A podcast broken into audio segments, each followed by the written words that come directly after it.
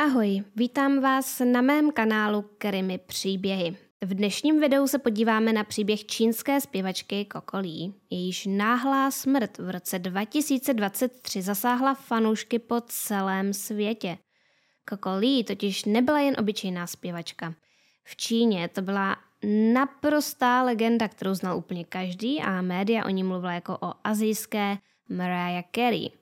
Coco byla známá svým jedinečným talentem, divokou povahou a taky tím, že byla vždy velmi pozitivní a pořád měla na rtech široký úsměv. Proto byli všichni naprosto šokovaní, když se objevila zpráva o tom, že si Koko vzala život. Nikdo to nechápal, protože navenek vypadala šťastně a se svými fanoušky sdílela jen pozitivní příspěvky. Ale pak asi měsíc po její smrti unikl na internet devítiminutový klip, který se šířil jako blesk. Byl to audiozáznam, ve kterém Koko otevřeně mluvila o tom, že byla šikanovaná a ponižovaná, protože se postavila proti nekalým praktikám v pěvecké soutěži Sing China, kde působila jako poradkyně. Tahle nahrávka mnohým otevřela oči a začalo se mluvit o tom, že to, co Koko v soutěži zažila, bylo přímo spojeno s jejím tragickým koncem.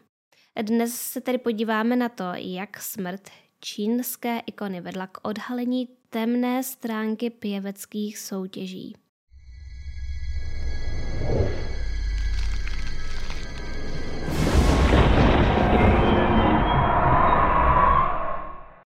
Kokolí se narodila 17. ledna 1975 v Hongkongu. Ve svých deseti letech se pak se svou matkou a dvěma sestrami přestěhovala do Spojených států amerických, kde během dospívání objevila svůj pěvecký talent. Jakmile jí ale bylo 18, vrátila se zpátky do Hongkongu a právě tam rozjela svou hvězdnou kariéru. Její styl byl hodně divoký a energický a tím se lišila od toho, co bylo pro čínské zpěvačky typické. V tu dobu Byly v Číně totiž eh, stále trendem velmi jemné a plaché dívky, které při zpěvu cnostně klopily oči. A do toho se objevila Koko, která ve svých klipech vesele tančila s vlasy obarvenými na červeno. Čínská veřejnost byla v úžasu. Koko byla prostě divokou, svobodnou duší a fanoušci to milovali. Koko během své kariéry prodala miliony alb s písněmi v angličtině, mandarínštině a kantonštině. Její album Just No Other Way z roku 1999 je považováno za první R&B album nahrané čínskou zpěvačkou. A i když byla Koko populární především v Ázii, několik jejich singlů se dostalo i do žebříčků amerických a australských hitparád. Když bylo Koko 23 let, zapsala se do historie jako první čínská zpěvačka, která vystoupila na zahajovacím ceremoniálu mistrovství světa ve fotbale. Hned potom začala pracovat na písních několika filmových trháků a propůjčila svůj hlas například i Disney hrdince Mulan v mandarínské verzi filmu. V roce 2001 zaspívala jako první a prozatím jediná Číňanka na udílení cen Oscarů. Zaspívala tam píseň z filmu Tiger a drak, která byla nominovaná v kategorii nejlepší původní skladba. To byl historický moment pro čínskou hudbu na mezinárodní scéně. Po tomto vystoupení Koko řekla, že v globálním hudebním průmyslu dosud nebyl žádný úspěšný azijský umělec a ona doufá, že to může změnit. Otevřeně pak několikrát mluvila o tom, že si přeje, aby čínští umělci byli vidění po celém světě. Řekla, že prozatím celý svět poslouchá americké umělce, ale ona sní o tom, že jednou budou azijské hity běžnou součástí playlistů i v USA a na západě. Celý život se snažila přispět k rozvoji čínské populární hudby a bojovala za to, aby se pro čínské umělce otevřely dveře do světa. V pozdějších letech se Koko trochu upozadila, ale i nadále měla vystoupení, ale už nebyla neustále na předávání cen a červených kobercích a spíše se zaměřovala na různé podnikatelské projekty v pozadí. I přesto si ale Kokolí zachovala obrovskou a oddanou základnu fanoušků, kteří ji milovali a podporovali vše, co dělala. I když se objevila třeba v nějaké reklamě, její fanoušci to sledovali a streamovali. Koko se svými fanoušky velmi často komunikovala přes sociální sítě, posílala vzkazy do fanouškovských skupin a tak podobně. Když pak v roce 2022 oznámila, že se stane porodkyní v Sing China, její fanoušci byli nadšení. Sing China byla největší a nejdéle vysílaná pěvecká soutěž v Číně. Pořád se začal vysílat v roce 2012 pod názvem The Voice of China a šlo vlastně o čínskou verzi původního nizozemského formátu The Voice of Holland.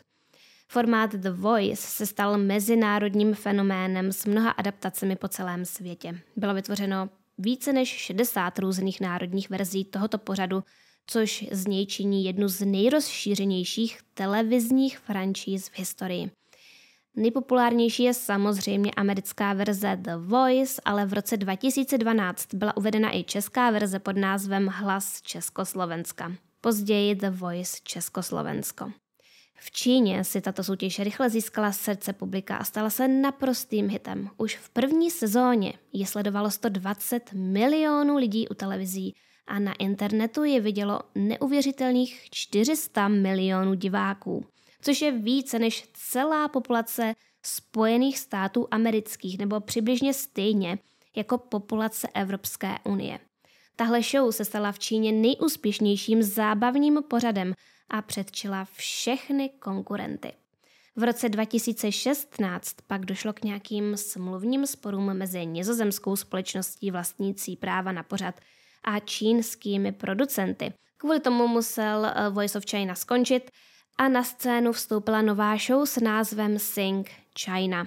A i když se oficiálně mělo jednat o nový originální formát, v podstatě šlo jen o přejmenovanou kopii Voice of China a fungovalo to téměř stejně. Pro ty z vás, co tento pořad neznají, vám stručně popíšu, jak to tam chodí.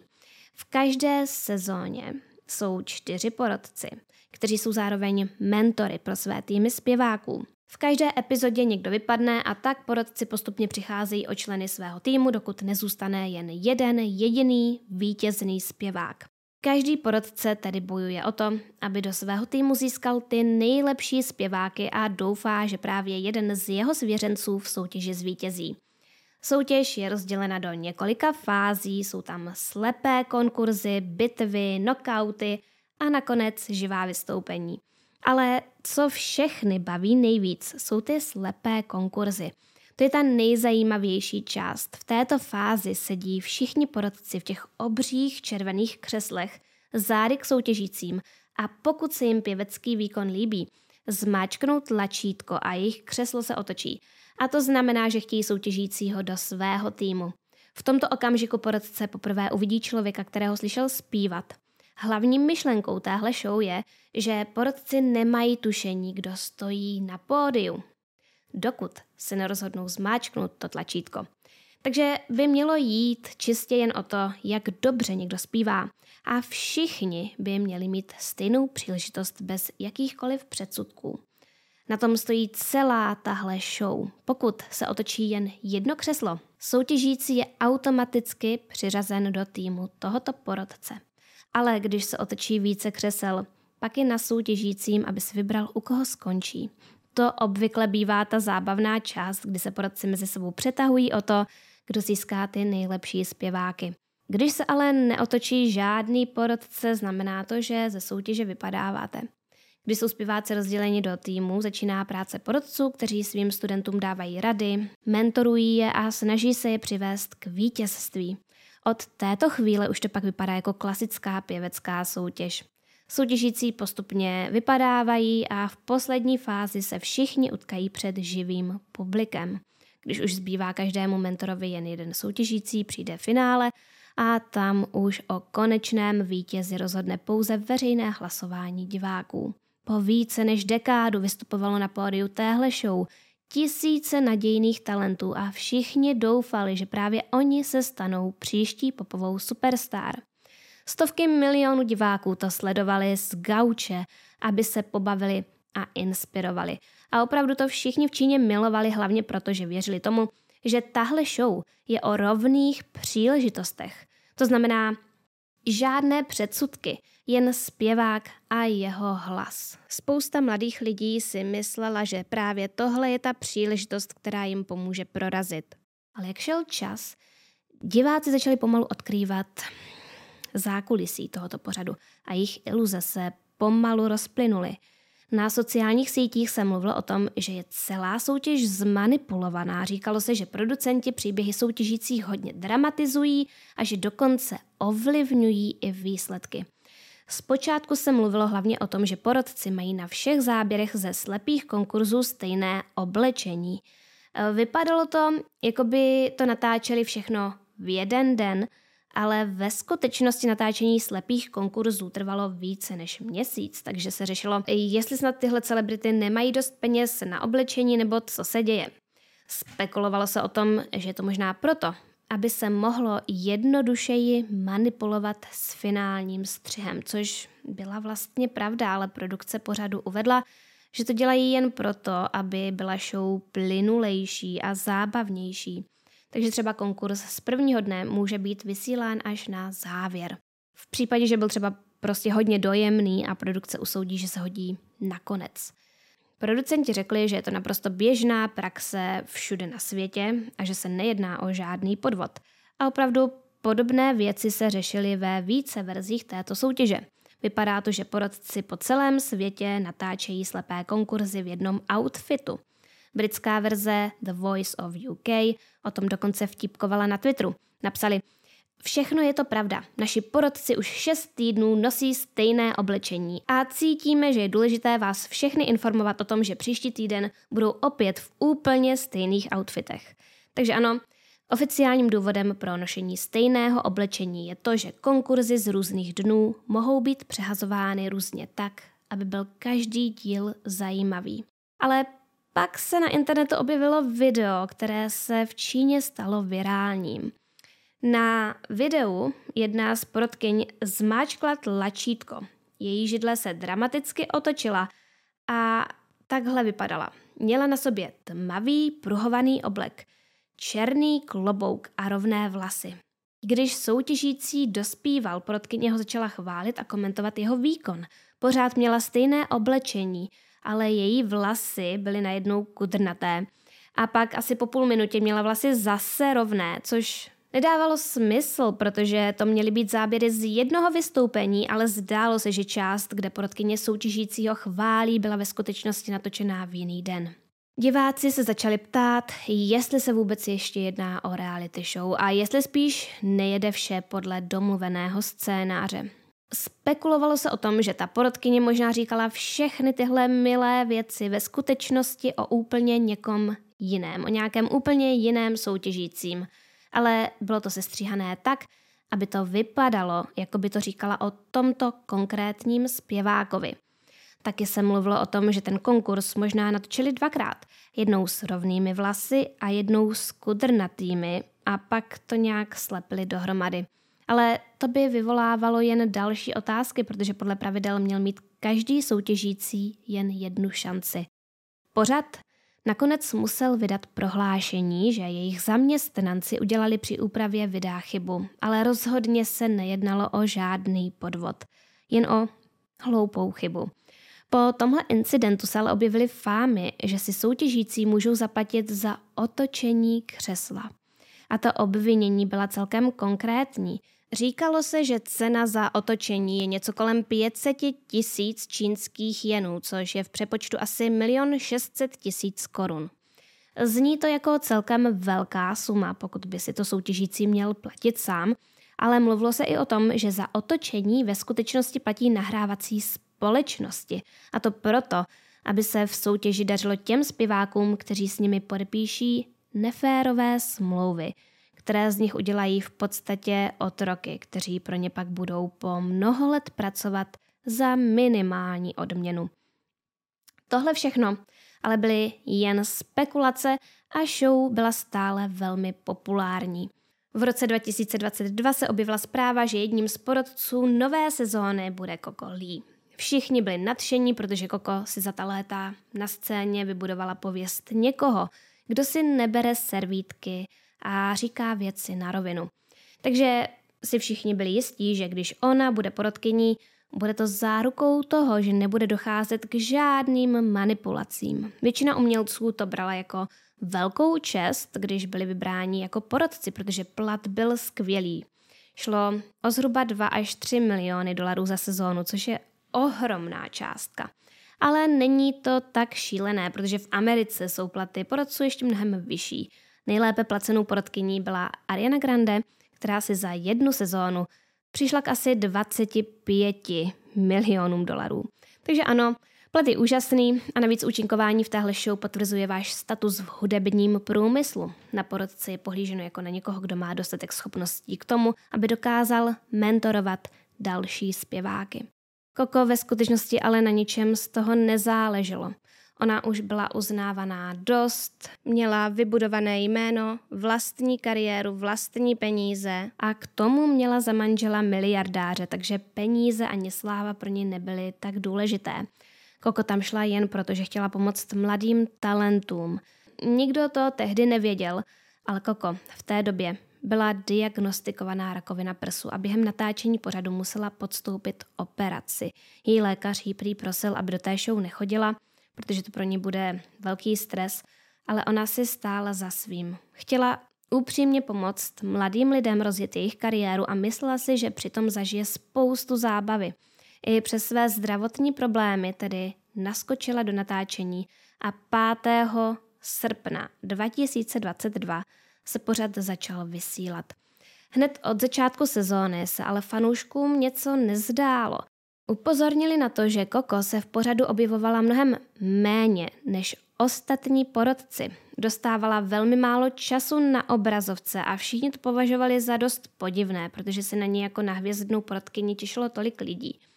A pak tam byla jedna zvláštní scéna, kde Koko zpívá duet s jedním ze studentů ze svého týmu. Oba stáli na pódiu a zpívali, ale v druhé půlce písně už na Koko nebyly žádné pořádné záběry a byla tam jen její hlava, která byla jakoby vyříznutá a prostě vložená do rohu obrazovky. Ten soutěžící měl záběry ze všech možných úhlů, zleva, zprava, z profilu a pak tam najednou byla hlava Koko, která se jen tak vznášela v rohu.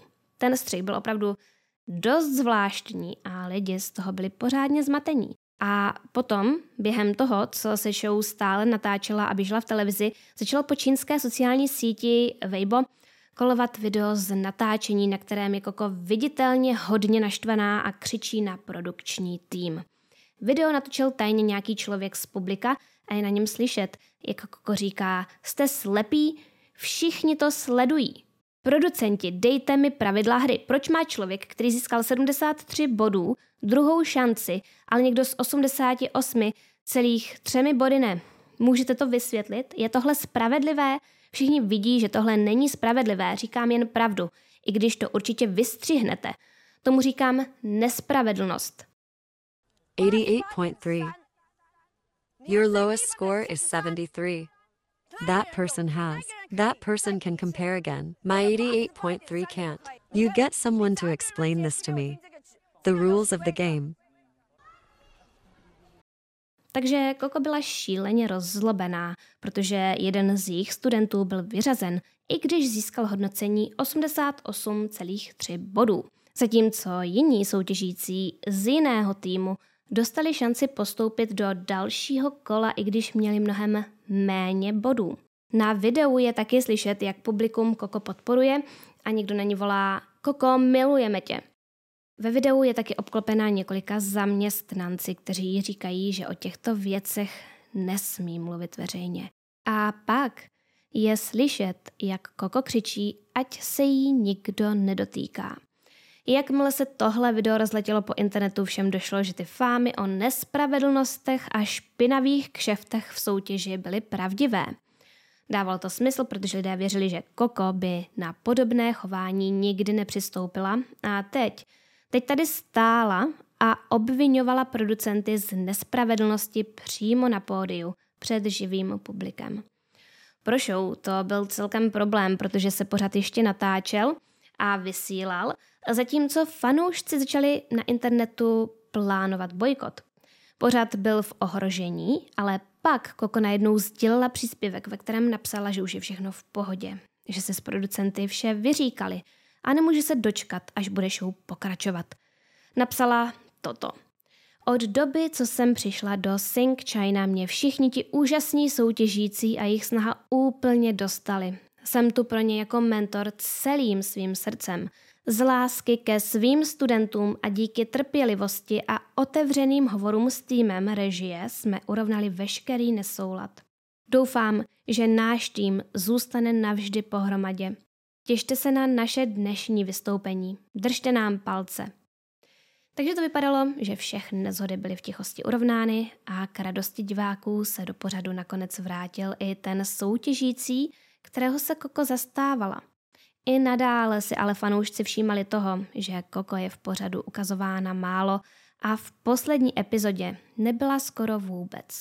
Na rozdíl od ostatních mentorů se neobjevila ani v těch povinných rozhovorech po vystoupeních – a to zase rozproudilo otázky, co přesně se ve finále Sing China dělo. Jakmile byl odvysílán poslední díl, Koko ze svého profilu smazala všechno, co se soutěží nějak souviselo, takže zmizely všechny fotky z natáčení i všechny zmínky a vypadalo to, že už s pořadem nechce mít nic společného. Potom se bez dalších komentářů vrátila zpět k té pozitivní Koko, kterou všichni znali. Byla optimistická a povzbuzovala všechny kolem sebe. O soutěži už se nikdy ani slovem nezmínila, ale její fanoušci nebyli tak schovývaví. E, fanouškovská stránka sdílela povzbudivou báseň, která by se dala e, zhruba přeložit jako najdi svou odhodlanost v životě, pokračuj a vytrvej. Na první pohled um, nic neobvyklého, ale když eh, jsme vzali první písmena z každého řádku, dávalo to dohromady větu Sing China je zlo. Takže z toho bylo jasné, co si fanoušci Koko o soutěži myslí. 8. března 2023 Koko svým fanouškům na sociálních sítích prozradila, že v předchozích měsících podstoupila operaci pánve a stehna kvůli starému zranění, které se ozvalo během tanečního tréninku. Nějakou dobu pak byla odkázaná na vozík a sdělila videa, kde se s chodítkem a podporou zdravotní sestry učí znovu chodit. Koko k příspěvku napsala, že má vrozenou vadu na levé noze a že od svých dvou let prodělala celou řadu operací. Ani v tuto chvíli ale nestrácela svoji pozitivní náladu a svůj pozitivní přístup a napsala, že i když to bolí, učí se znovu chodit a věří, že to dokáže. V příspěvku taky hodně děkovala svým fanouškům za neustálou podporu a péči. Koko byla obecně známá tím, že neustále přidávala svým fanouškům hodně pozitivní energie. Nikdy nevyvolávala drama, nikdy se na nic nestěžovala a opravdu se jen neustále usmívala. Od konce soutěže už uběhlo několik měsíců a lidé už na tu show skoro zapomněli. A potom 2. července 2023 Koko zanechala svým fanouškům hlasovou zprávu, kde všem děkovala za jejich podporu a dary, které jí posílají a řekla, že je má všechny moc ráda a slíbila, že bude dál bojovat a brzy se jim zase ozve. Její hlas zněl na nahrávce radostně a nadšeně, ale přesto to bylo naposledy, kdy se svým fanouškům ozvala. 我也非常想念你们哦，爱你爱你。Thank you so much for the gifts. Beautiful. Love you guys. V ten samý den se totiž Kokolí rozhodla ukončit svůj život. Čínská veřejnost se o smrti Kokolí dozvěděla o několik dní později. Její dvě sestry, Carol a Nancy, uvedly, že se Koko 2. července pokusila vzít si život – byla převezena do nemocnice a zůstala v komatu až do svého úmrtí 5. července 2023. Sestry napsali, že jsou vděčné za to, že měli tak výjimečnou sestru, která byla jejich andělem a doufají, že se lidé inspirují její celoživotní touhou šířit mezi lidmi lásku a radost. V tomto prohlášení sestry také poprvé prozradili, že Koko byla asi rok před svým úmrtím diagnostikovaná s rakovinou prsu. Tuto diagnózu ale skrývala před celým světem, protože nechtěla stresovat a zatěžovat svou starou matku. Během natáčení Sing China Koko prodělala úspěšnou operaci nádoru a její stav se stabilizoval, ale celou tu dobu se svými problémy bojovala úplně, ale úplně sama. Dokonce i na stránce svého fanklubu, kde byla hodně aktivní, vždy ukazovala svým fanouškům jen lásku a pozitivitu. Nikdy si nestěžovala a ani nenaznačila, čím si prochází. Když pak přišla zpráva o její smrti, lidé byli zcela otřesení šokem a žalem. Koko se pořád smála, byla vždy tak nadšená a šťastná a lidé si o ní mysleli, že je dokonalá. Zkrátka a jednoduše eh, v očích veřejnosti to byla ta poslední osoba, od které by mohli něco takového očekávat. Všechny proto překvapilo, když sestry uvedly, že údajně už několik let trpěla depresí a v posledních měsících se její stav dramaticky zhoršil. Na internetu se o její depresi vedly mnohé diskuze, protože kokosový smutek nikdy neukázala. Ta představa, že se směje pro celý svět, zatímco v sobě nese všechnu tu bolest, byla pro její fanoušky srdcervoucí. V médiích se pro popis jejího stavu hodně používal pojem smiling depression, neboli usměvavá deprese. Tenhle termín se používá pro lidi, kteří trpí depresemi, ale přesto vypadají na venek velmi šťastně, takže si lidé kolem nich neuvědomují, jak je situace vážná. Je to prý typické hlavně pro perfekcionisty a velmi ambiciozní osobnosti, které mohou i sebemenší projevy smutku brát jako selhání. Takoví lidé se někdy snaží vypadat velmi šťastně také, protože mají pocit, že ostatní lidé to mají v životě horší než oni, takže by se vlastně neměli cítit smutně. Můžou mít tak obavy z toho, že kdyby vyjádřili, jak se ve skutečnosti cítí, mohli by tím jak si obtěžovat ostatní. Sestry Koko později poskytly v televizi rozhovor, ve kterém odhalili o jejím stavu více. Řekli, že Koko se pokusila ukončit svůj život už jednou, a to jen o pár dní dříve. 29. června se Koko přidávkovala prášky na spaní a byla převezena do státní nemocnice. Poté byla přemístěna do soukromého zařízení a 30. června byla propuštěna do domácí péče. To znamená, že se pokusila předávkovat léky a hned další den šla domů, což nebylo zrovna ideální. Její sestry ale tehdy věřily, že Koko bude doma ve větším bezpečí. Po propuštění se Koko na nějakou dobu přestěhovala k jedné ze svých sester, která si vzala tři dny volna, aby o ní mohla pečovat.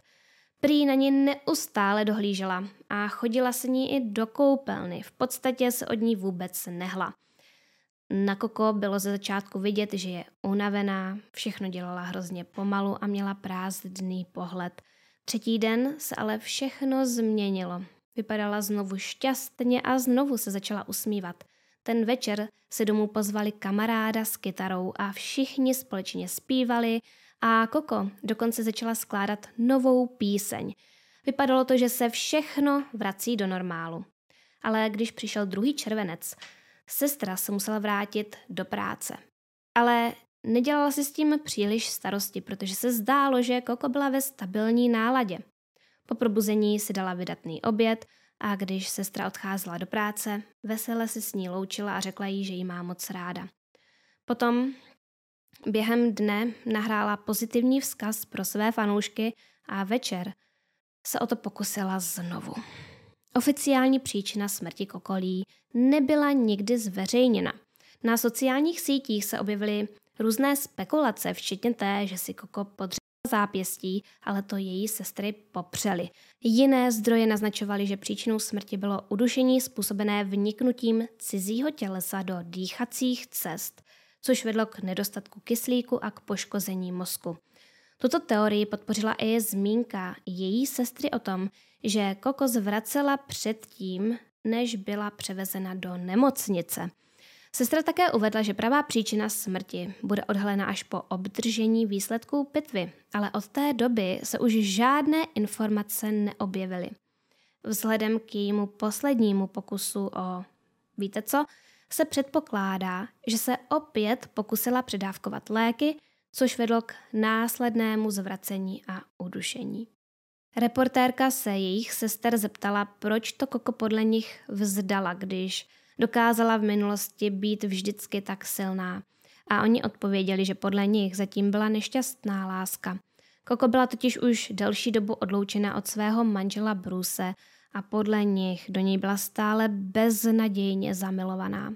Koko prý ze všeho nejvíce toužila potom, aby se jí manžel ozval, ale on prostě o ní úplně ztratil zájem. Když se poprvé předávkovala, sestry zavolali Bruceovu asistentovi a řekli mu, co se stalo. Asistent se jich zeptal, jestli chtějí, aby Bruce přiletěl a oni mu odpověděli, že, že to je na něm, že se musí rozhodnout sám. A nakonec Bruce samozřejmě nepřiletěl. Když tohle slyšeli fanoušci Koko, okamžitě Bruce označili za padoucha a začali ho obvinovat z toho, co se stalo. Koncem července se konala pětní ceremonie na rozloučenou s Koko, která přilákala mnoho lidí, včetně čínských celebrit. Mezi nimi byl třeba i Jackie Chan. Před pohřebním domem se sešlo více než tisíc fanoušků. Mnoho z nich v rukou svíralo květiny a měli v očích slzy. Na ceremonii se objevil i Bruce, který se držel stranou, objímal své přátele, ale neměl žádný proslov. Potom došlo k emotivnímu výstupu jedné ze sester Koko. Ta plakala až do úplného zhroucení a opakovaně křičela Zabil mou sestru, vzal mi moji sestru. Nejmenovala žádnou osobu, ale bylo zjevné, že tím měla na mysli Bruce. Další den pak proběhla kremace, během které se Bruce stal terčem hněvu fanoušků. Kolem jeho auta se vytvořil rozzlobený dav lidí, kteří mu vyčítali jeho chování ke Koko a chtěli po něm, aby jim Koko vrátil. Bruce museli chránit tři bodyguardi, aby se vůbec dostal do auta. A i když už byl v autě, fanoušci na něj dál doráželi a bouchali mu na okno. Když se ho média zeptala, co by chtěl vzkázat, řekl jen, že Koko miluje a bude milovat navždy. Pro lepší pochopení toho, co se stalo, vám teď povím více o životě Koko. Um, hlavní věcí je, že Koko nikdy nepotkala svého otce.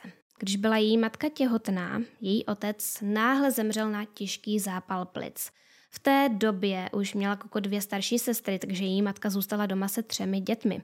A ztráta otce ji prý velmi poznamenala. A Koko se skoro celý život bála k někomu citově připoutat, protože se chtěla chránit před bolestí z další možné ztráty. Další věcí bylo, že Koko celý život skrývala své zdravotní problémy, které měla od narození. Její porod byl totiž hodně traumatický. Byla v břiše matky otočená nohama dolů, což není zrovna ideální poloha pro porod. Může to přinést různé komplikace a často je v takových situacích doporučován císařský řez. Porod Koko ale proběhl přirozeně a něco se během toho pokazilo. Když se lékař snažil vytáhnout ven, nějak špatně ji zatáhl za nohy a vykloubil jí levou nohu a pánev. Takže kvůli tomu musela Koko už ve dvou letech na operaci, kde jí dali do nohy kovovou tyč. A ona o tom veřejnosti nikdy neřekla, ale s tímhle zdravotním problémem musela bojovat celý život – průběhu své kariéry trpěla obrovskými bolestmi. Své kamarádce řekla, že, že jí to bolí, když chodí, stojí i sedí. Jediná doba, kdy bolest necítí, je, když tancuje, protože to je jediná věc, která ji dělá opravdu šťastnou. Ale hned, když sejde z pódia, bolest se znovu objeví v plné síle, takže se musela po každém vystoupení dlouho zotavovat. Tyhle informace hodně lidí překvapily, protože přece vždycky tolik tančila. Koko byla ale od malička zvyklá skrývat negativní emoce. Když byla ještě malá, slyšela nějaké lidi, jak uh, radí její matce, aby ji dala k adopci. Říkali jí, že vychovávat tři děti je příliš těžké a že to pro ně bude lepší. Ona to odmítla, ale už jen to, že Koko takové věci slyšela, vedlo k tomu, že se bála, že její matka může kdykoliv opustit. Od té doby se snažila, aby s ní nebyly žádné problémy a aby se její rodina nechtěla zbavit. Říká se, že právě proto se začala tolik usmívat. A být tak pozitivní. Chtěla prostě být někým, koho lidé budou chtít mít kolem sebe. Chtěla si být jistá, že bude moct zůstat se svou rodinou. Koko se brzy naučila, že její úsměv a pozitivní energie jsou cestou, jak si získat lásku a přijetí od ostatních. Když jí bylo 10 let, její matka se znovu provdala a v roce 1984 se celá rodina přestěhovala do Spojených států amerických. Její matka tam plánovala zřídit čínskou léčebnou kliniku a tak přes den studovala a v noci pracovala. Všechny tři sestry byly ale neštěstí hodně vyzrálé a všechny excelovaly ve škole. Jedna z nich studovala lékařství, druhá práva a Koko plánovala jít v jejich šlépějích. Neměla v úmyslu stát se popovou hvězdou. Jejím cílem v životě bylo dodělat střední, jít na vysokou a stát se chirurgem. Koko snila o bílém plášti a operačním sále, ale pak objevila svůj hudební talent. Když jí bylo 16 let, vydala se s kamarády do karaoke baru, kde měli speciální nabídku. Mohli jste si za poplatek nechat nahrát vlastní mixtape, takže všichni ze srandy něco nahráli a její kamarádka pak tu kazetu vzala domů a nechala ji hrát v čínské restauraci své rodiny. Bylo to tedy v Americe, ale byla to čínská restaurace. No a zákazníci se najednou začali zvedat od jídla a ptali se, kdo to zpívá a jestli prodává album. A oni říkali, ne, je to jen kamarádka naší dcery. Takže své první fanoušky si Koko našla v čínské restauraci a to byl okamžik, kdy si uvědomila, že má výjimečný pěvecký talent. Potom se naplno vrhla do světa pěveckých soutěží a účastnila se snad každé soutěže, která existovala.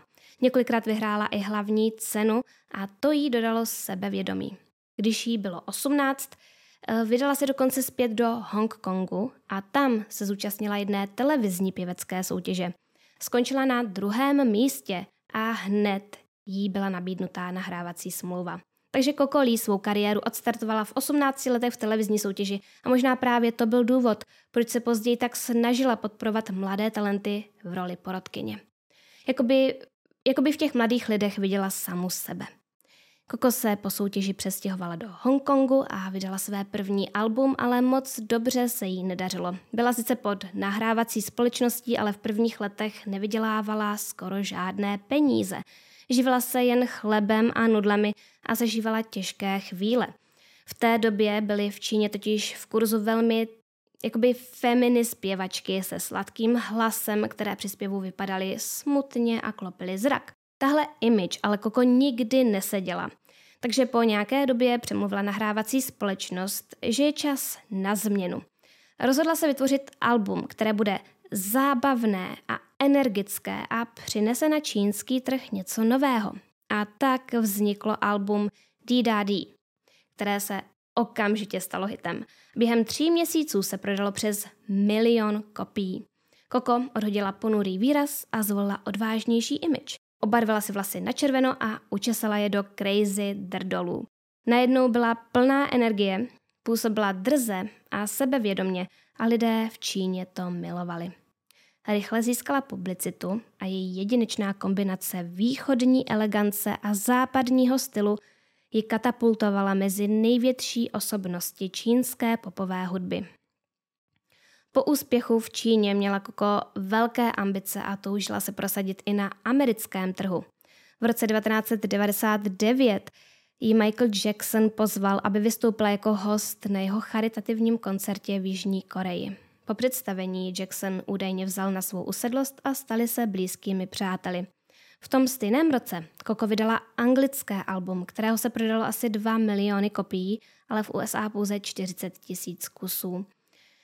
Koko v Ázii zářila jako jedinečná hvězda, ale ve Spojených státech se stala jen jednou z mnoha. I tam sice získala nějaké fanoušky, ale nikdy se nevyrovnala velkým popovým hvězdám. Když v roce 2001 vystoupila na Oscarech, mluvila o tom, že chce pro azijské umělce otevřít dveře do mezinárodní hudební scény. To byl její sen. Ale její globální ambice narazily na překážky a tak se v roce 2004 vrátila do Hongkongu a znovu se začala soustředit na azijský trh. Nějakou dobu se pak věnovala i herectví, ale její kariéra začala pomalu stagnovat. Během této doby Koko potkala muže jménem Bruce Rokovic, kterého považovala za svou zpřízněnou duši. Bruce byl kanadský podnikatel sídlící v Hongkongu a jeho majetek byl odhadován na 2 miliardy amerických dolarů. Byl o 17 let starší než Koko a měl dvě dcery z předchozího manželství. Ti dva se do sebe rychle zamilovali a Bruce Koko brzy požádal o ruku s devítikarátovým diamantovým prstínkem. Koko nejdříve nadšeně souhlasila, ale pak začala váhat. Nešlo o to, že by Bruce nemilovala, ale zdálo se, že má obavy zcela se vztahu otevřít. Bruce ji pak o ruku požádal ještě několikrát a ona nakonec až po osmi letech řekla ano. Jejich svatba údajně vyšla asi na 20 milionů dolarů a mezi hosty byly takové hvězdy jako Jackie Chan, Oprah Winfrey a dokonce i Beyoncé. A jako hvězdní umělci večera vystoupili Bruno Mars a Black Eyed Peas. Koko o svém manželovi vždycky mluvila jen v superlativech. Vyprávěla, že někteří lidé si umí získat srdce mužů a jiní zase srdce žen, ale Bruce toho prý zbožňovali naprosto všichni. Podle ní to bylo tím, že, že měl dobré srdce a o každého se upřímně zajímal. Koko ráda dávala na odiv svůj šťastný život s manželem na sociálních sítích a z jejich příspěvků bylo jasné, že má skvělý vztah i se svými nevlastními dcerami. Často psala o tom, jak je na svého manžela hrdá, když měl třeba nějaký rozhovor v televizi a taky řekla, že se pro něj snaží každý den připravit nějaké překvapení. Vypadalo to, že její manžel a nevlastní dcery jsou pro ně na prvním místě. A Koko dokonce na nějakou dobu úplně přerušila svou kariéru. Všichni si mysleli, že to je proto, že se prostě usadila a chtěla se věnovat své rodině, ale ve skutečnosti zatím byl jiný důvod. Koko onemocněla akutní bronchitidou což eh, vedlo k měsícům trvajícímu kašli, který poškodil její hlasový rozsah a zabránil jí ve zpívání. Koko na nějakou dobu úplně ztratil hlas a nemohla ani mluvit. Myslela si, že je to konec její kariéry, ale její matka ji prý hodně povzbuzovala a motivovala k tomu, aby to znovu zkusila. V roce 2016 se Koko opět přihlásila do pěvecké soutěže a tentokrát šlo o oblíbený pořad I Am Singer.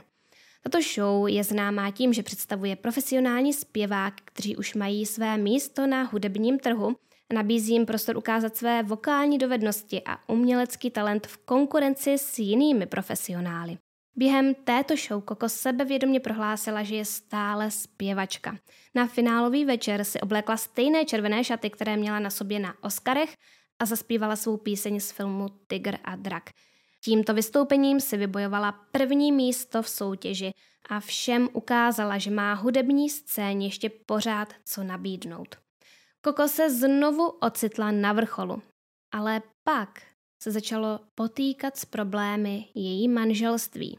Tvrdí se, že jedním z temných bodů eh, v jejich vztahu bylo to, když měla Koko problém otěhotnět. V jednom rozhovoru řekla, že jí, její náročná kariéra nikdy nedovolila přemýšlet o dětech.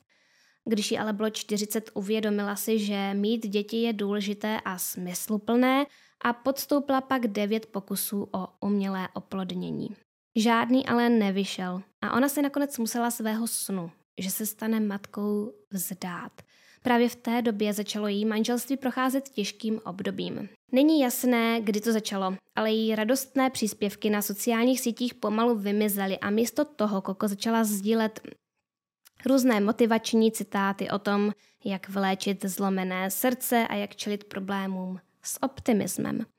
V médiích se pak objevily zprávy o tom, že Bruce Koko podváděl, ale ona to popřela. Napsala, že všem děkuje za starost, ale že je stále milovaná a miluje stejně jako dříve.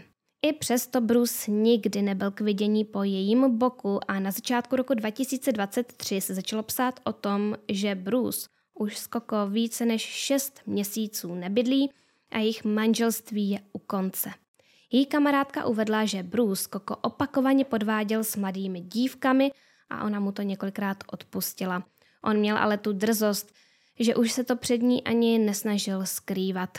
Říkalo se taky, že Koko zacházela s Bruceovými dcerami jako s vlastními, ale když se ti dva rozešli, obě s ní přestali mluvit a ztratili o ně zájem.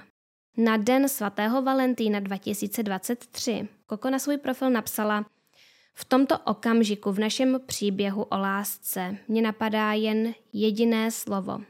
Tragédie.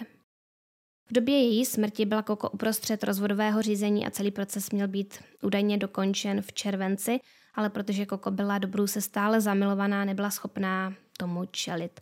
Kvůli tomu všemu fanoušci považovali Bruce za hlavního vyníka jejich psychických problémů.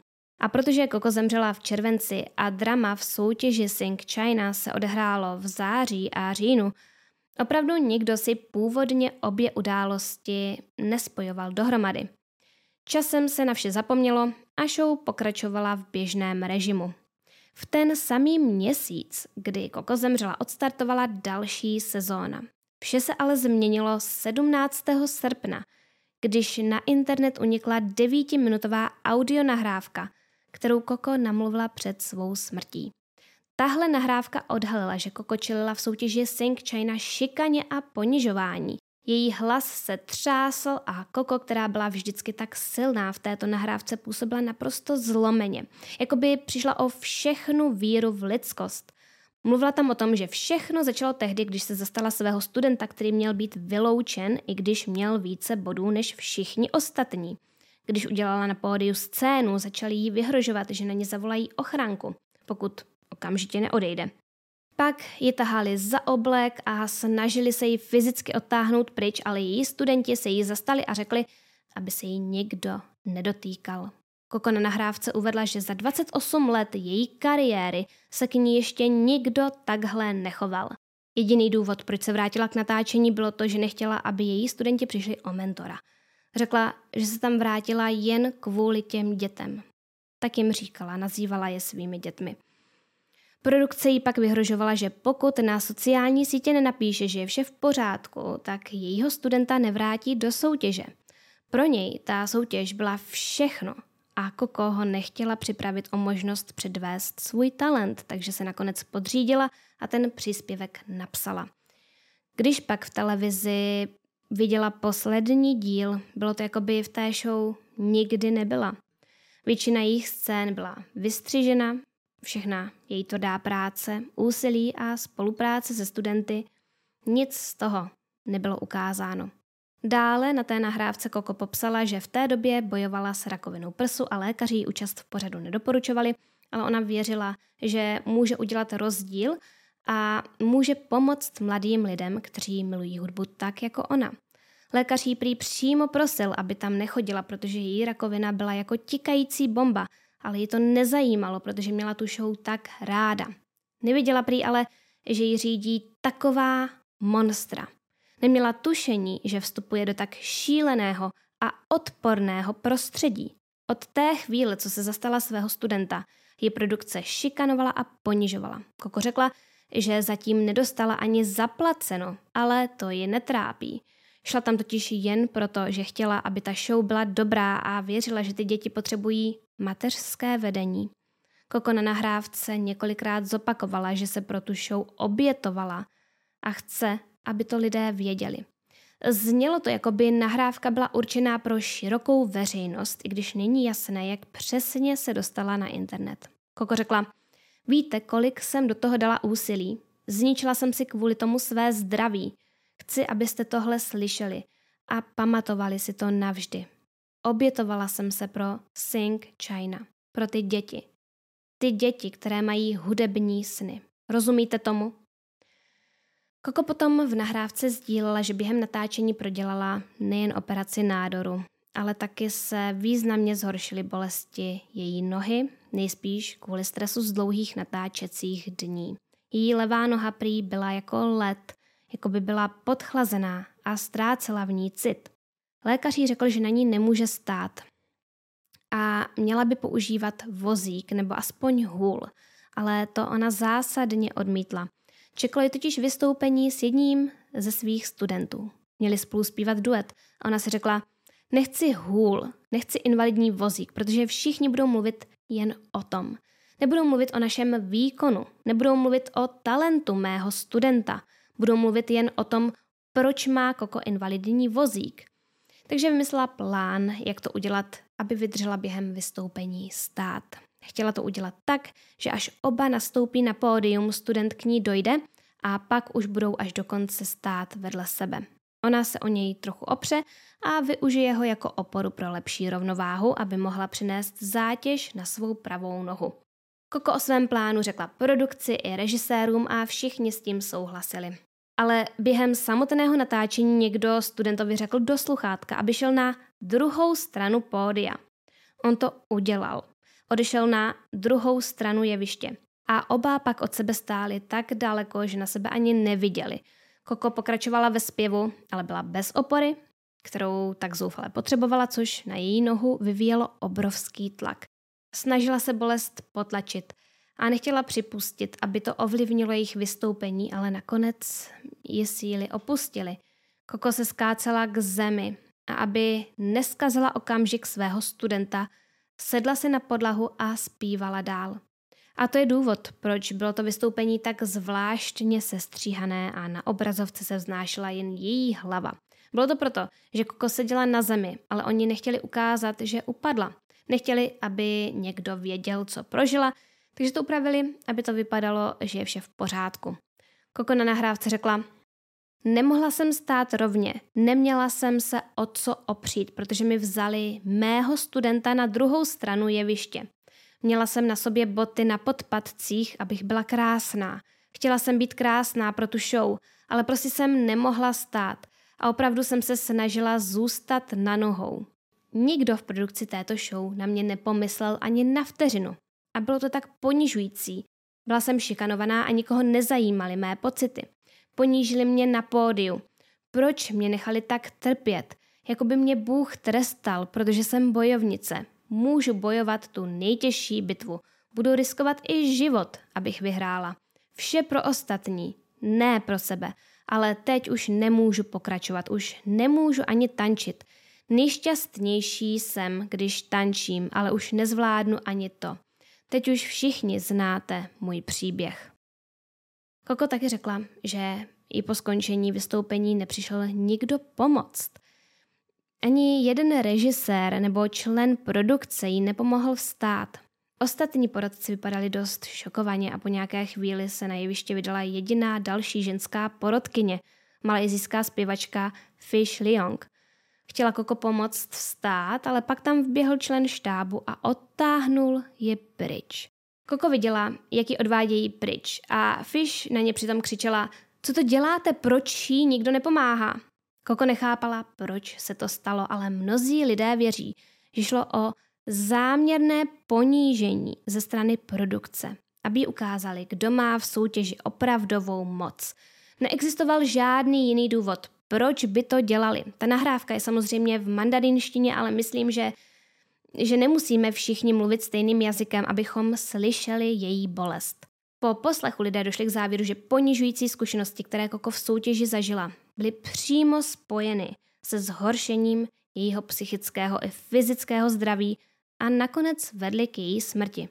V reakci na veřejné pobouření vydala soutěž Sing China oficiální prohlášení, ve kterém tvrdili, že nahrávka byla úmyslně upravena tak, aby poškodila reputaci pořadu a že takové jednání je vůči zesnulé koko neúctivé. Snažili se to prostě zamést pod koberec, ale postupně se začala k situaci vyjadřovat spousta lidí, kteří se show zúčastnili nebo v ní minulosti působili jako porodci a detaily, které se dostaly na povrch, vedly až ke zrušení pořadu. Hned v ten den, kdy byla nahrávka zveřejněna, začal po sítích kolovat příspěvek od bývalého soutěžícího, který vystupoval pod uměleckým jménem Jemmy. Jimmy napsal, že se původně nechtěl k ničemu vyjadřovat, ale teď se rozhodl, že je potřeba promluvit ve jménu spravedlnosti. Napsal, že je celá soutěž zmanipulovaná a že ty fámy o částce 500 tisíc jenů nejsou jen drb. Podle něj má každý producent v té show své skryté zájmy a všech prvních deset míst je ke koupi. Na talentu prostě nezáleží. Pokud chcete v pořadu postoupit dál, musíte podepsat nefér smlouvu na 10 let. Jamie dodal, že režijní tým se choval odporně a že zacházel se soutěžícími bez respektu. Koko podle něj byla porodkyní, která stála za studenty, kteří neměli peníze, ale měli talent. A teď je mrtvá. Napsal, že je po poslechu té nahrávky naštvaný a je hrozné, že tak slavná zpěvačka s takovým smyslem pro spravedlnost byla šikanovaná produkcí tohoto pořadu. Brzy poté byly jeho příspěvky na Weibo smazány a později té noci Jimmy zveřejnil druhý příspěvek, ve kterém napsal Nesmazal jsem to. Nebylo to smazáno mnou. To začalo vyvádět uh, lidi z míry, ale následující den se stalo něco, něco hodně divného. Jimmy ráno zveřejnil omluvu, ve které napsal Včera jsem na svém účtu zveřejnil obsah, který neměl oporu ve skutečnosti. Tímto se omluvám veřejnosti a týmu pořadu Sing China. Prosím, aby široká veřejnost nerozšiřovala falešné informace. Děkuji všem. Vypadalo to, že byl donucen se omluvit, ale i tak jeho příspěvek spustil lavinu. Na podporu Koko se začaly vyjadřovat i slavné celebrity a všichni požadovali od Sing China omluvu. Bývalí vítězové začali odmítat svůj titul a řekli, že nechtějí být známí jako vítězové této trapné show. Bývalí účastníci, kteří byli do té doby příliš vyděšení, začali najednou sdílet své zkušenosti a promluvili i stážisté, kteří pracovali na sezóně Koko. Všichni řekli, že produkce byla na Koko zlá a neustále na ně kvůli něčemu křičeli. Dokonce i kvůli maličkostem, jako když si ukousla kousek banánu. V tu chvíli se ani netočilo, ale oni na ně začali ječet, co to dělá, že teď prostě nemůže jíst. Jeden soutěžící z první série Voice of China poskytl médiím rozhovor a řekl, že ho vůbec nepřekvapilo, že Koko byla v této show šikanovaná, protože to byl jejich styl. Nikdo se to ale neodvážil říct, protože by mu zničili kariéru. On se ale ze zábavního průmyslu před lety vytratil a tak už se nemusí bát, že by mu nějak uškodili. Řekl, že všichni soutěžící byli nuceni v televizi lhát a vymýšlet si historky, aby byl pořád zajímavější. Všichni museli tvrdit, že jsou řidiči nákladáku, majitelé nechtového studia nebo třeba farmáři. Ve skutečnosti ale byli všichni hudebníci, kteří vystupovali po barech už dlouhou dobu, ale to nebylo pro show dost zajímavé. Řekl taky, že všichni v soutěži byli nuceni podepsat smlouvu na 9 let, aby mohli pokračovat do finále. Kdo nepodepsal, nemohl pokračovat. A ten, kdo byl nejposlušnější, se stal šampionem. Všichni zpěváci v show byli dobří, ale mohl vyhrát jen ten, kdo podepsal smlouvu s nahrávací společností. Promluvil také soutěžící Wang Zepeng, což byl ten student, který zpíval s Koko duet. Uvedl, že během vystoupení eh, postupoval podle pokynu produkce a celou dobu byl ke Koko otočený zády, takže vůbec nevěděl, že spadla. Uviděl ji sedět na zemi až na konci, když dospíval a otočil se. Nakonec to prý byl on a další studenti, kdo Koko pomohl vstát a odvést ji na své místo. Potom si prý dlouho vyčítal, co se stalo a poslal Koko zprávu, ve které se jí omluvil za to, že ji při vystoupení nepodpořil. Řekl, že teď cítí potřebu o tom mluvit, protože Koko byla jeho milovaná učitelka a hodně pro něj znamená. Učila ho, aby byl odvážný a nebál se vyjadřovat své názory. A tak to teď dělá. Sdělil pak i hlasovou zprávu, kterou mu Koko poslala. Je to v pořádku, je to minulost. V tomto světě potkáš hodně strašných lidí. Vím, že s nimi máš smlouvu, takže ať ti řeknou cokoliv, ujisti se, že posloucháš. Vím, že jako mladý muž potřebuješ příležitost. Chci ti říct, že tvé vystoupení bylo perfektní, ale tahle show je zmanipulovaná. Pro ně je to jen hra. Oni rozhodnou, koho chtějí za vítěze. Je to v pořádku. Zanechal si za sebou úsilí, které si dal do hudby. Tvá skvělá práce je to, co si lidé budou pamatovat. Cokoliv se ten den stalo, je minulost. Je to v pořádku, byla to pro tebe zkušenost. Jeden tajvanský spisovatel, který si nahrávku poslechl, ji popsal takto. Myslím, že je to jen naivní američanka, která není připravená na čínský styl morálního úpadku. Pro jiné hongkongské a tajvanské umělce je naprosto normální jít s proudem, anebo to prostě vzdát. Kdo jiný než Kokolí by vyléval svou duši s takovou vášní? Je to tak nečínské. O poměrech v soutěži nakonec promluvil jeden z hvězdných porodců, Yi Chen, který je jedním z nejpopulárnějších a nejvlivnějších čínských zpěváků. Ethan se stal porodcem v roce 2017 a přilákal ke sledování nespočet diváků. Když se Ethan poprvé připojil k show, nezdálo se, že by se soutěží bylo něco špatně, nesetkal se se žádnými úplatky, ani s ničím podobným, ale nakonec se přece jen objevil problém. Řekl, že v jeden konkrétní den seděl v tom obřím červeném křesle a spolu s ostatními porodci poslouchal zpěv jedné ze soutěžících. Její vystoupení se mu zdálo OK, ale on do svého týmu nechtěl zpěváky, kteří jsou jen OK, takže se neotočil. Ostatní porodci měli zřejmě podobný názor, protože ani oni se neotočili. Ta dívka tedy ze soutěže vypadla a jako po každém vystoupení se nakonec všichni porodci otočili. Omluvili se, že si ji nevybrali a rozloučili se. Toho dne po natáčení přistoupil k Jistovi producent a začal si s ním povídat. A jen tak mezi řečí se ho ptal, co si myslí o té poslední dívce, kterou si nikdo nevybral. A on mu odpověděl, že její vystoupení bylo OK. Tehdy tomu nevěnoval moc pozornosti, ale za měsíc, když ještě stále natáčeli ty slepé konkurzy, jako by zažil deja vu. Zdálo se mu, že slyší hlas, který už jednou slyšel. A pak mu to došlo. Byla to ta samá dívka, která tam byla před měsícem. Jejíž vystoupení bylo jen OK. To ale nedávalo smysl, protože byla přece vyřazená. Proč by měla dostat druhou šanci? Takže tam seděl a přemýšlel o tom, když se v jeho sluchátku ozval hlas, který mu řekl stiskněte to, stiskněte to tlačítko, stiskněte to tlačítko.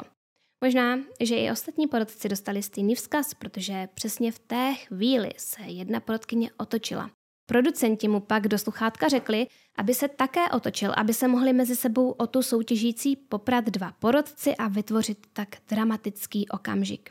On na to nepřistoupil, ale když se na konci otočil, zjistil, že měl pravdu. Byla to ta samá dívka z předchozího měsíce a navíc měla na sobě úplně stejný outfit jako poprvé. Hned po natáčení se šel zeptat toho producenta a řekl, je to tvoje kamarádka nebo něco takového? A on mu odpověděl, že ne, ale všichni porodci minule řekli, že byla OK, tak proč ji nevrátit, když se všem líbila? Tehdy Eason pochopil, že postup nebo vyřazení soutěžících je v rukou režisérů a talent je až na druhém místě. Jeho svědectví opět otřáslo internetem, ale stále ještě to nebylo všechno. Ozvala se další bývalá soutěžící, Xu Haixing, která promluvila o tom, jaký bylo vyhrožováno, že pokud odmítne podepsat smlouvu, její kariéra v zábavním průmyslu bude navždy zničena. Řekla, že hned poté, co prošla slepým konkurzem, k ní přišla hlavní producentka a nabídla jí smlouvu s nahrávací agenturou. Jí se to zdálo podezřelé, protože soutěž teprve začala a ona se chtěla soustředit hlavně na svá vystoupení v televizi. Producentka se jí ale snažila přesvědčit a řekla jí, že by to rozhodně měla podepsat, protože porodce, který si vybral do týmu, je taky pod touto agenturou, takže by pak měl důvod věnovat se jí více než ostatním. Ksu na to odpověděla, že smlouvu možná podepíše, ale ještě si to potřebuje promyslet. Producentka jí na to odpověděla, že smlouvu není možné nijak upravit. A pokud ji nepodepíše dnes, tak stačí počkat a uvidí, co se stane. Znělo to jako vyhrožování. Ksu se potom vydala za svým mentorem a zeptala se ho, jak je spokojený s touto agenturou a on se na ně zmateně podíval a řekl, o čem to mluvíš? Nejsem u této agentury. Producentka jí tedy zjevně lhala aby ji nalákala k podpisu této smlouvy. Podle všeho se producenti po slepých konkurzech vždy snaží zajistit podpis co nejvíce smluv. A protože mnoho soutěžících bylo v zábavním průmyslu nových a neměli zkušenosti, často je podepsali. Byly to smlouvy na 10 let, které byly nespravedlivé. Agentuře podle nich šel veškerý zisk a soutěžící pak pro ně pracovali téměř zadarmo po dobu deseti let. Stali se v podstatě jejich otroky.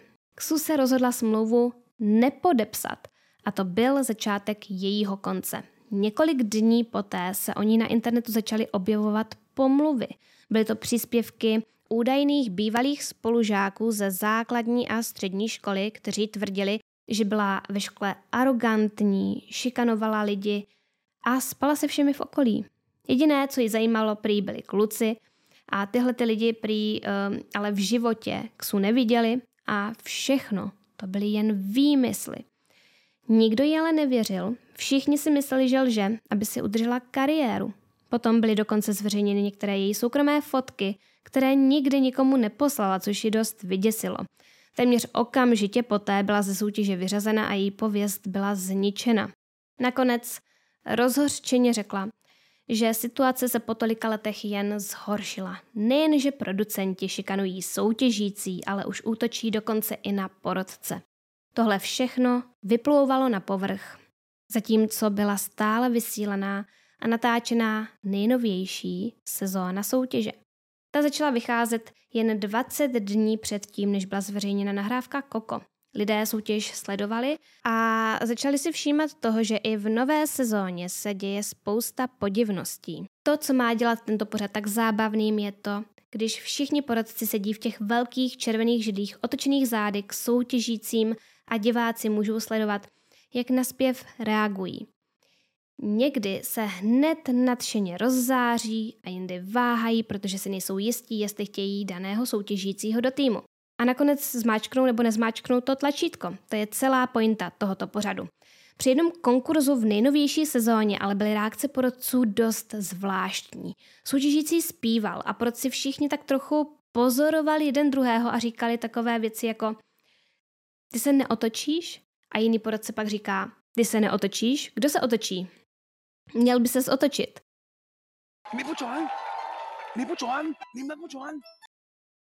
Zdálo se, že každý porodce chce, aby se ostatní otočili, ale sami se nechtějí otočit. Dokonce i poté, co soutěžící dospíval, se žádný z porodců neotočil.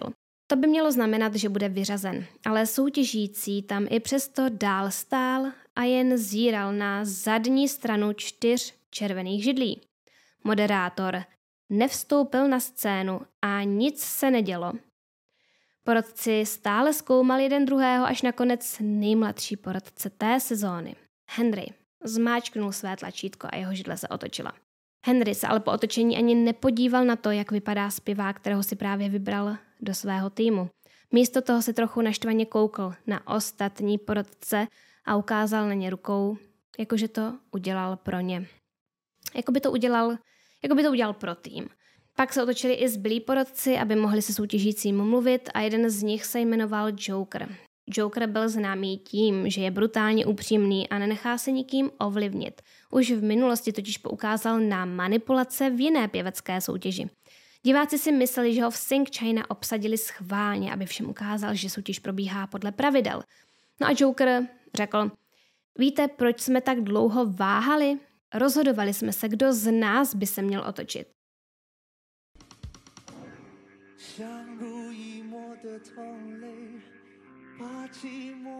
To byla zvláštní poznámka a ten soutěžící se jen nervózně zasmál. Potom se do toho vložil ale další porodce a pokoušel se situaci zachránit. Řekl, počkejte, nechte nás to vysvětlit. Zní to, jako bychom vás jeden druhému tlačili, ale věřte mi, chtěl jsem se otočit. Váš způsob zpívání ale není něco, co bych byl schopen vést tak, aby vám to bylo nějak užitečné. Další porodce se pak přidal a řekl, že jeho tempo a rytmus byly bezchybné. Ale to je tak záhadné, protože pokud byl bezchybný, proč by se taky neotočil? Pokud všichni říkají o tomto soutěžícím jenom fantastické věci, proč se o něj všichni neperou? Tohle zvláštní chování porodců přimělo diváky myslet si, že i v nové sezóně se nic nezměnilo a že show stále běží podle instrukcí osob za oponou. A to i přesto, že byl mezi poradci Joker. Joker si v minulosti získal velkou popularitu, když upozornil na podvádění a manipulaci v jiné soutěži s názvem The Coming One. Tenhle pořad byl dost zvláštní, protože jedním z účastníků byl i virtuální zpěvák jménem Hes, který byl vytvořen umělou inteligencí. Jeho vizualizace prý byla do pořadu přidána až v postprodukci, takže během natáčení tam bylo na jevišti jen prázdné místo a ostatní zpěváci museli předstírat, že tam ten virtuální zpěvák stojí. Každopádně Hes dostal skvělé hodnocení od jednoho z porodců a postoupil do dalšího kola. Během dalšího kola eliminací Za Jokerem přišel jeden produkční a poprosil ho, jestli by mohl jen pro tentokrát dát svůj hlas tomu virtuálnímu zpěvákovi. Joker byl nejdříve proti, ale produkčnímu řekl, že Hes v tomhle kole stejně vypadne. Potřebují prý ale, aby pro něj hlasoval aspoň někdo, protože nechtějí, aby to byl úplný debakl. Za AI zpěvákem totiž stála firma, která ho vytvořila speciálně pro ten pořad a samozřejmě do toho investovali obrovské množství peněz. Pro jejich image by prý byla úplná porážka AI zpěváka ponižující, takže Joker nakonec neochotně souhlasil a v živém vysílání dal svůj hlas Hezovi v domění, že tohle kolo určitě prohraje. Ale když byly oznámeny výsledky, ukázalo se, že Hez vyhrál o jediný bod a zůstal v soutěži. Zatímco byl vyřazen živý člověk. Joker si uvědomil, že byl obelstěn. Producenti mu lhali a říkali mu, že AI určitě prohraje, ale ve skutečnosti chtěli, aby Hes postoupil do dalšího kola. Joker pak na jevišti neudržel emoce. Vyčetl producentům, že ho podvedli a řekl, že by nikdy a za žádných okolností nehlasoval pro AI, kdyby věděl, že kvůli tomu reálný člověk odejde domů a ztratí své sny kvůli nějakému robotovi. Tohle řekl před živým publikem a před kamerami. Potom odhodil mikrofon a odešel.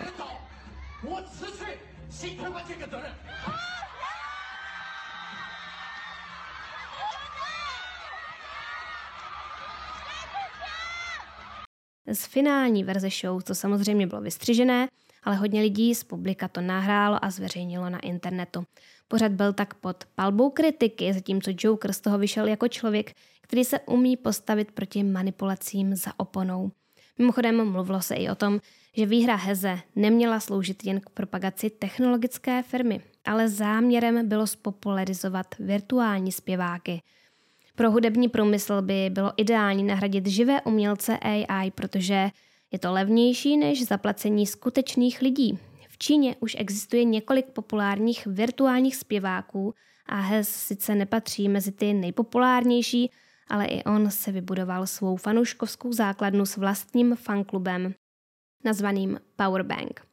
Takže uh, Joker byl přiveden do Sing China s nadějí, že pokud tato sezóna půjde hladce, lidé přestanou tvrdit, že je pořád zmanipulovaný a všechno se jaksi uklidní. Stejně jako u Kokosy, ale lidé začali všímat, že Joker nedostává v televizi tolik prostoru jako ostatní porodci. Jeden klip s Jokerem se stal virálním, když se tři židle porodců otočili pro jediného soutěžícího. Jediný, kdo se neotočil, byl Joker. Když se po konci vystoupení otočila i jeho židle, aby mohl říct svůj názor, měl takový téměř povýšený výraz v obličeji a řekl jsem tak zvědavý, jsem tak zvědavý, proč jste otočili ty židle. Jakoby naznačoval, že soutěžící nebyl tak talentovaný, aby se všichni kromě něj otočili – Navíc obvykle, když se pro soutěžícího otočí více porodců, dochází k vášnivým debatám a porodci se hádají o to, kdo bude mít soutěžícího v týmu. Někdy se navzájem i uplácí a říkají si věci jako koupím ti dort, když mi toho soutěžícího přenecháš. Ale teď, i když se otočili tři porodci, byla energie docela klidná, jako by jim ani nezáleželo na tom, jestli ho dostanou do týmu nebo ne. Psalo se pak o tom, že Joker měl při natáčení často takové sarkastické poznámky a proto byly jeho scény vystřiženy. Taky mu prý štáb dělal různé naschvály. Například věděli, že Joker má problém s trávením mořských plodů a během epizody, kde všichni porodci seděli, jedli a povídali si o svých studentech, záměrně připravili pouze mořské plody. Může to vypadat jako maličkost, ale byly to prostě věci, které mu měly znepříjemnit natáčení a je jasné, že o to samé se snažili u každého, kdo se jim postavil, včetně Koko. Poslední klip, který se šíří po internetu, je ten asi nejvýmluvnější. Porodce Will v něm sedí v křesle s rukama v klíně a najednou se jeho křeslo otočí samo. Dokonce je slyšet, jak udiveně zašeptá, co se to sakra děje a vypadalo to, že se jeho křeslo opravdu otočilo samo od sebe. Ale samozřejmě podle Sync China šlo jen o chybu v editaci. Fanoušci toho už ale měli dost a na sociálních sítích začal hromadný bojkot soutěže. Fanoušci zaplavili profily sponzorů pořadu a vyzývali je, aby stáhli své investice. Cena akcí společnosti Star China Media, která provozuje Sing China, klesla během jednoho týdne o více než 50% což vedlo ke ztrátě hodnoty přibližně 3 miliard dolarů. 25. srpna televizní stanice oznámila, že show je předmětem interního vyšetřování a pořad bude dočasně pozastaven. Zdá se ale, že pozastavení pořadu má více příčin než jen vyšetřování. Ukázalo se, že poradce Joker odmítl pokračovat v natáčení bez ohledu na to, kolik peněz mu bylo nabízeno. Druhá půlka této sezóny nebyla nikdy odvysílaná a zatím se nemluví o tom, že by měla být soutěž vůbec někdy obnovena. Příběh Kokolí nám odhalil temnou stránku show businessu, kdy tlak a neférové zacházení mohou mít hluboké důsledky na duševní zdraví umělců. I když se o podobných problémech v pěveckých soutěžích mluvilo už dlouho, tenhle případ hodně lidem otevřel oči a ukázal, jak špatné to může být. Nikdy se asi nedozvíme, kdo nahrávku Koko zveřejnil na internetu, ale vzhledem k tomu, co tam říkala, to působilo, jako by si přála, aby její příběh všichni slyšeli. Jako by chtěla i po své smrti přinést aspoň trochu spravedlnosti do tohoto odvětví orientovaného na zisk. Její situace je připomínkou, že i ti, kteří na první pohled působí nejsilněji a nejveseleji, mohou uvnitř bojovat s vážnými problémy. Každopádně takové kauzy se nedějí jen v Číně. O podobných zkušenostech v pěveckých soutěžích mluvilo mnoho účastníků po celém světě. Například zpěvačka Kelly Clarkson, která vyhrála v roce 2002 soutěž American Idol, veřejně promluvila o tom, že součástí výhry byla i exkluzivní smlouva s nahrávací společností na sedm alb. To znamená, že nad svou tvorbou neměla žádnou uměleckou svobodu. Musela tvořit jen takové songy, u kterých se předpokládalo, že vydělají nejvíc peněz. Nahrát těch sedm alb jí nakonec zabralo 15 let. Potom prohlásila, že je konečně volná a konečně může nahrát album podle svých představ. I v České republice je spousta lidí, kteří proti nekalým praktikám v pěveckých soutěžích veřejně vystoupili. Hodně účastníků promluvilo hlavně o restriktivních smlouvách a o tom, že na ně byl kladen nátlak, aby je podepsali. V roce 2006 se kvůli tomu vzbouřili dokonce všichni finalisté pořadu Česko hledá superstar. Odmítli podepsat eh, podle nich otrocké smlouvy s agenturou, která se o ně měla po soutěži starat a která si nárokovala podíl z jejich výdělků na následujících 15 let. Finalisté uvedli, že je vedení soutěže nutilo smlouvu podepsat. V roce 2011 se opakovalo něco podobného. Několik soutěžících superstar se obrátilo na právníky a uvedlo, že byli televizí nuceni k podepsání nevýhodných smluv. Tehdy 15-letý Martin Harich dokonce kontrakt označil za smlouvu s dňáblem. Jeho rodiče za něj tehdy dokument podepsali, protože ho nechtěli připravit o jedinečnou příležitost. V podstatě v každém ročníku podobných soutěží se řeší téma, jestli je výhra v takové soutěži opravdovou odměnou, nebo jestli z nich vlastně nedělá otroky. I v České republice soutěžící mluví o tom, že kdo nepodepíše otrockou smlouvu, ten nepostoupí. Myslím si, že z toho plyne dost po naučení. Rozhodně bychom měli číst všechny naše smlouvy, ať jde o cokoliv. A hlavně bychom si měli vzít inspiraci od Koko a nezavírat oči, když jsme svědky nespravedlnosti. No, to je pro dnešek vše. Vím, že to bylo takové trošku jiné než obvykle. Moc vám děkuji za poslech nebo sledování videa, poprosím o odběr a o like a můžete mě sledovat i na Instagramu, kde se dozvíte spoustu věcí dřív a taky tam můžete trochu nahlédnout do mého osobního života. Odkaz na můj profil, který mi příběhy najdete v popisku videa, stejně tak jako odkaz na můj Patreon, kde příběhy vycházejí dřív a bez reklam a najdete tam i bonusový obsah. Děkuji mým stávajícím patronům, jejichž jména právě teď běží na obrazovce a jmenovitě děkuji nejmilejším patronům, kterými jsou Daniela Dada, Anna Herz, Jona Noustale, Bezzubka, Friedrich, Eva, Bia, Paulína, Luna Mandrax, Jana Adam, Tereza E., Jaroslav, Nikouš, Kateřina, Luisa, It's Barb, Jiržina Bezména, Romana, Tomáš 2TV, Domy, Tibor, Marek Ma, Peťa, Tereza J, Miranda, Sage, Denisa, Natalí, Markéta, Dagmara Jitka, Dagmar B, Kate Von Hell a Mirka. Ještě jednou děkuji vám všem za zhlédnutí, lajky, komentáře a hlavně odběr a budu se na vás těšit zase příště.